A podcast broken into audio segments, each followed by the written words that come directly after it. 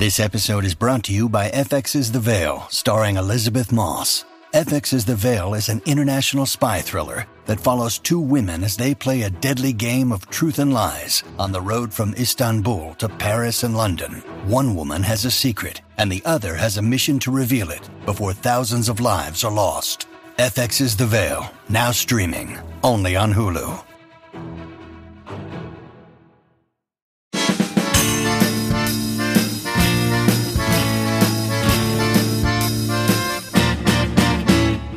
Hello and welcome to GabFest Reads for April 2022. I'm David Plotz of CityCast. I'm here in Washington, D.C. In Love by Amy Bloom recounts the death by suicide of Amy's husband, Brian Ameche, following his diagnosis with Alzheimer's disease. The book is a detailed account, very detailed account of how Amy and Brian struggled to find a way for him to take his own life and finally located the one place in the world that would help them, which is a Swiss organization called Dignitas. It sounds grim. It is not. In Love is a it's a beautiful book. It's a sad book. It's also a really funny and delightful book, which I hope we will convey today. And truly, I tore through In Love, not just for personal reasons that I'll get into, but because it's paced kind of like a thriller, but also reads like a comedy, and it has an enormous heart. So, Amy Bloom, I'm so happy to be joined by you from Connecticut. Welcome to Gabfest Reads. Thank you. I'm happy to be here. And before I get to In Love, I want to remind our listeners that Amy is also a spectacular writer in all kinds of forms in essay, in novel, in short stories. We've talked, both Emily Bazelon and I have talked on the Gabfest about Away, her novel, which is one of our very favorite books, both Emily and mine. A very different flavor than this. So, Amy, who was Brian Ameche? Why did you marry him? oh, well, he was a hard man to stop. Um, and he certainly wanted to get married. When he played football at Yale, his nickname, as he would have been happy to tell you, was Thor, and that gives you some sense of what of what he was like. He was just a big presence. He was a big dog, big heart, big laugh, big appreciation of the world, big appreciation in some ways of himself, of the opportunity to be who he was. And I fell in love with all of that. This was the kind of man who was not offended if you pointed out his faults. He knew what his faults were, and he was okay with them, and he certainly hoped you were okay with them too. He he was diagnosed with Alzheimer's. Uh, how did that happen? When did that happen? In the early summer of 2019, and it seemed to me, and it also seemed to his neurologist, that he had probably had the disease for at least the preceding three years, uh, and possibly a little bit longer. I mean, Alzheimer's is always a diagnosis in hindsight. You know, you, you look at things after the diagnosis and you go, oh, perhaps that was what was going on, or oh, perhaps that's when that occurred. And there had certainly been a number of incidents over the last three years. And then he had had hip replacement surgery. And really struggled with all kinds of short term memory names, appointments, and even sort of slightly broader conceptual things. And so we went back to his his orthopedic surgeon who was a great guy and said, you know, the the hip is doing great and you know, it's possible that the anesthesia has caused some short-term memory that should resolve within about 6 weeks. And some of it resolved, but most of it did not. And then Brian said, I should go see a neurologist. And so we went. I think what is really striking, there's so many striking things in this book. What one thing that's really striking, which I want you to talk about, is this shifted extremely quickly from his diagnosis to his decision to take his own life. How did that happen so quickly? And did you how did you support that? How did you find a way to support that? It did happen quickly, but but only in the sense that if you know what you want and somebody asks you what you want, you can tell them fairly quickly. He was a great believer in agency and autonomy and self determination and people's right to choose how they wish to live his whole life. And um, he came from a family in which people did talk fairly openly about death and dying and end of life issues. And when he understood the diagnosis and spent a weekend thinking about it, he said exactly what he felt, which did not surprise me, which was, Darling, I would rather die on my feet than live on my knees. You know how I am, and you you love me, and you're going to help me. And he was right. Had you or Brian seen anyone go through dementia and die of it? Yes, and that was really that was a big part of Brian's decision making process and also mine. We had seen it with a close family friend from the very first stages of who moved the salt and pepper shakers to who stole the salt and pepper shakers to why are there people in my house that I don't know to what is happening to me. And that was terribly painful. And I had seen it several other times with people who I was less close to, but nevertheless, it was not as if we had no idea what this looked like or what it involved. So you set out to help him, and I must say, I must compliment you on this part of the book is extremely funny in a very grim way about how difficult it is to try to help someone kill themselves in the United States. Yes. So, for example, can you just talk about why? Like, I thought, yes, you get a bunch of fentanyl. What's the problem with getting a bunch of fentanyl? It's really, really hard to get in America. It doesn't have great press. Not that I don't feel that I would be equipped to go make a successful drug buy, you know, in some corner of some city in Connecticut, but nobody was having it. Nobody was selling it. There's also, of course, an issue if you're buying a drug illegally that it will not be the drug that you thought it was, and things can go horribly awry. I also should say that it wasn't Brian's wish to take his own life, although he understood that that might be necessary. It was his wish to die peacefully, and with me holding his hand. At no point does anyone with Alzheimer's become eligible for a right to die in this country, basically. 100%. Right? Explain why although Alzheimer's is a terminal disease, it may take years. And so the very first requirement for all of the right to die states is that two physicians must declare that you have less than six months to live. Well, if you were an Alzheimer's patient and you had less than six months to live, should anybody be able to tell you that, you would be so advanced in your cognitive decline that your expression of a wish to end your life would have no meaning even if you were able to make that sentence, which you probably would not be able to. Brian and I, like so many other people over 50 or over 60, had always thought, well, when the time comes, you just go to Vermont and you have a painless, peaceful death. And I would say, not so fast, Shorty. Yeah. And with Alzheimer's, especially, I mean, my father has Alzheimer's, and we way missed the window on this if, yeah. if he even wanted that. Talk about that window. Well, the window is not only short, but it is unknowable. You know, as Brian said, if somebody could have said to him, you have three pretty good years in which you're still going to be able to read the New York Times and enjoy music and enjoy conversations with friends and play with your grandchildren he would have said, Great, I will put this off. But in fact, nobody could say that. Nobody could tell him anything about the future trajectory because one, it's highly individual, and two, it can sometimes be like a boulder rolling downhill. He and I were both very aware that unfortunately time was of the essence. You ended up in Switzerland. I ended up being the researcher in charge. What's in Switzerland? So, what's in Switzerland is Dignitas, which is a nonprofit organization. There are actually now two of them there's Dignitas and there's Pegasos, which is started by sort of an offshoot of people from Dignitas, and they're very similar. You become a member, and then, should you wish to avail yourself of their services, you send um, a biographical statement and your medical records, and they assess that and then there are several phone calls. And then, if you get a provisional green light, you go to Zurich and you have two medical interviews. And all along the way, and especially once you get to Zurich, the doctors are constantly saying, Are you sure? Is this what you want to do? Please feel free to change your mind at any time. We will be very supportive if you change your mind. Um, and then after the second interview, assuming that goes well and they are reassured of your cognitive judgment and your discernment, You go to a small apartment in a sort of industrial suburb, and you take an antiemetic, and then you take the medication, which is sodium pentobarbital, also something very, very hard to get in the United States. And um, you fall into a light sleep and then a deep sleep, and then you pass.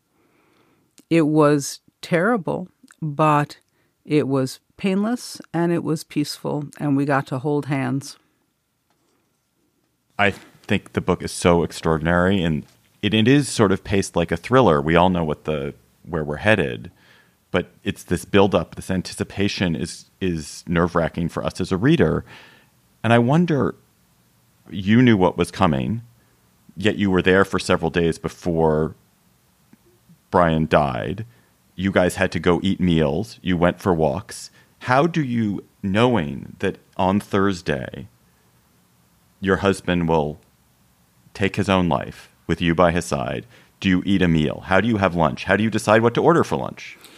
Well, it's not great.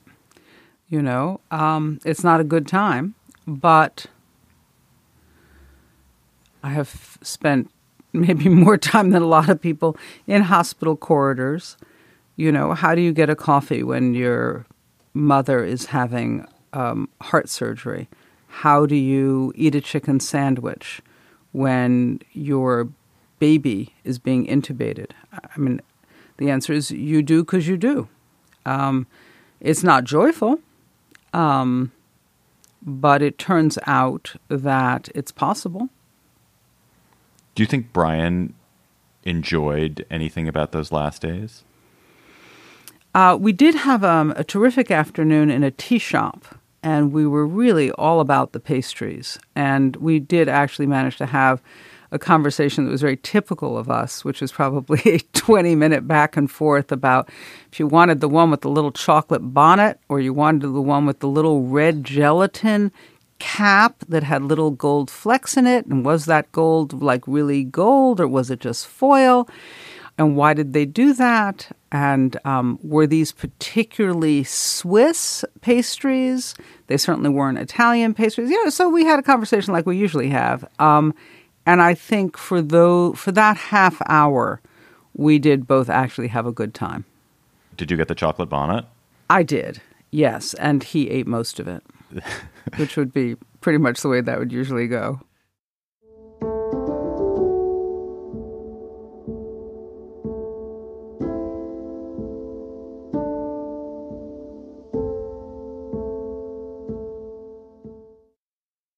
This episode is brought to you by FX's The Veil, starring Elisabeth Moss. FX's The Veil is an international spy thriller that follows two women as they play a deadly game of truth and lies on the road from Istanbul to Paris and London. One woman has a secret, and the other has a mission to reveal it before thousands of lives are lost. FX's The Veil, now streaming only on Hulu. Mom deserves the best, and there's no better place to shop for Mother's Day than Whole Foods Market. They're your destination for unbeatable savings, from premium gifts to show-stopping flowers and irresistible desserts. Start by saving 33% with Prime on all body care and candles. Then get a 15-stem bunch of tulips for just $9.99 each with Prime. Round out Mom's menu with festive rosé, irresistible berry chantilly cake, and more special treats. Come celebrate Mother's Day at Whole Foods Market. It did not at all surprise me that Dignitas and Pegasos are Swiss. It seems to make Mm-hmm. sense. You would think they're Swiss, but it did surprise me that there's not a Dutch one and a Canadian one and a Japanese one and a Thai one. That there aren't more in countries that are sort of that you think might be receptive to this. Well, for example, in Belgium or in the Netherlands, they don't really need a dignitas because the laws already make it possible for somebody in these circumstances to seek out a physician and arrange for their own death, uh, you know, a physician assisted death. And uh, there is more of that in Canada, medically assisted death and physician assisted death than there is in the United States. So a lot of these countries do have uh, a very different um, set of laws and policies around the right to die, but they are not available to tourists. I suppose we're not uniquely this way, but we are we're not permissive in the way that some other countries are permissive for their own citizens. We are spectacularly opposed to people choosing to die with dignity or to make their own choices about this. If you were president of the United States or, or, or queen of the United States, what would you change in our laws about this? I don't know that I would that I am the right person. I don't think I am to sort of talk about what policies should be. But I think that the way the right to die laws are constituted now, they are so carefully and intentionally the tiniest eye of the needle, and that is the goal. And it seems to me that is not the best goal. The goal might be how can we serve people who are suffering? For people to make an informed and intelligent judgment about this very difficult period, often when they are in real pain or real despair, or their quality of life is so violently diminished that they would prefer to end their lives. And, you know, if they don't suffer from some sort of uh, mental illness that would prohibit them from making a sensible decision, or they're not cognitively no longer capable of making it, it seems to me that laws that might serve people and alleviate suffering would be better than laws whose primary intent is to keep people from acting on that possibility. So I have a lot of dementia in my family. My father, as I said, has Alzheimer's. My grandmother, his mother probably died of Alzheimer's too. And I just trying to anticipatorily plan so that I could you know that my children can off me that I can I can take my own life at some point. and it's so hard. It is there's nothing there's nothing. There's no options. There's no no allowance that here I am making a decision with full all my faculties like I don't want to live this way, but it's outrageous that I can't plan for it. It is. And if you write that in your directive and you find yourself sadly having Alzheimer's, nobody will pay any attention to the directive whatsoever. Right. Right. It's it's terrible.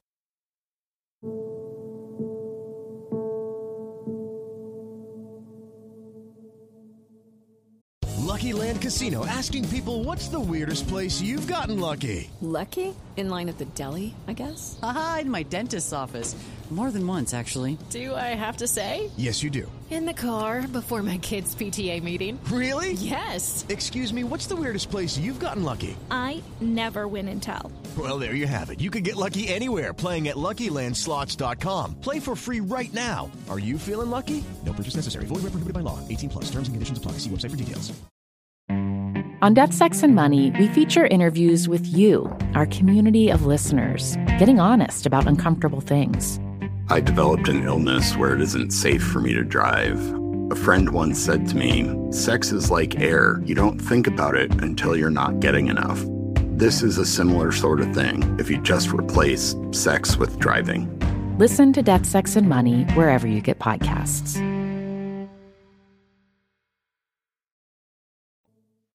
You begin the book, the epigraph to the book is um, please write about this. Mm-hmm. Why did Brian want you to write about it? I think there are a couple of reasons. He wanted me to tell, I think, our story and his story, and also write with the hope of being a little bit informative and giving people something to think about. Well, I think you have done that. I suspect that this will end up changing the debate about this in this country more than more than a lot of activists are changing it. I hope that I hope it has that effect. I don't know if you intend it to have that effect, but I hope it does. I would be glad if it had that effect. Amy Bloom's book is In Love. Amy, thank you for coming on Gabfest Reads. Thanks for having me. Thanks for the conversation. Gabfest Reads is produced by Jocelyn Frank and Alicia Montgomery is the executive producer of Slate Podcasts. Follow the Gabfest on Twitter at, at Slate Gabfest. I'm David Plotz. Thanks for listening.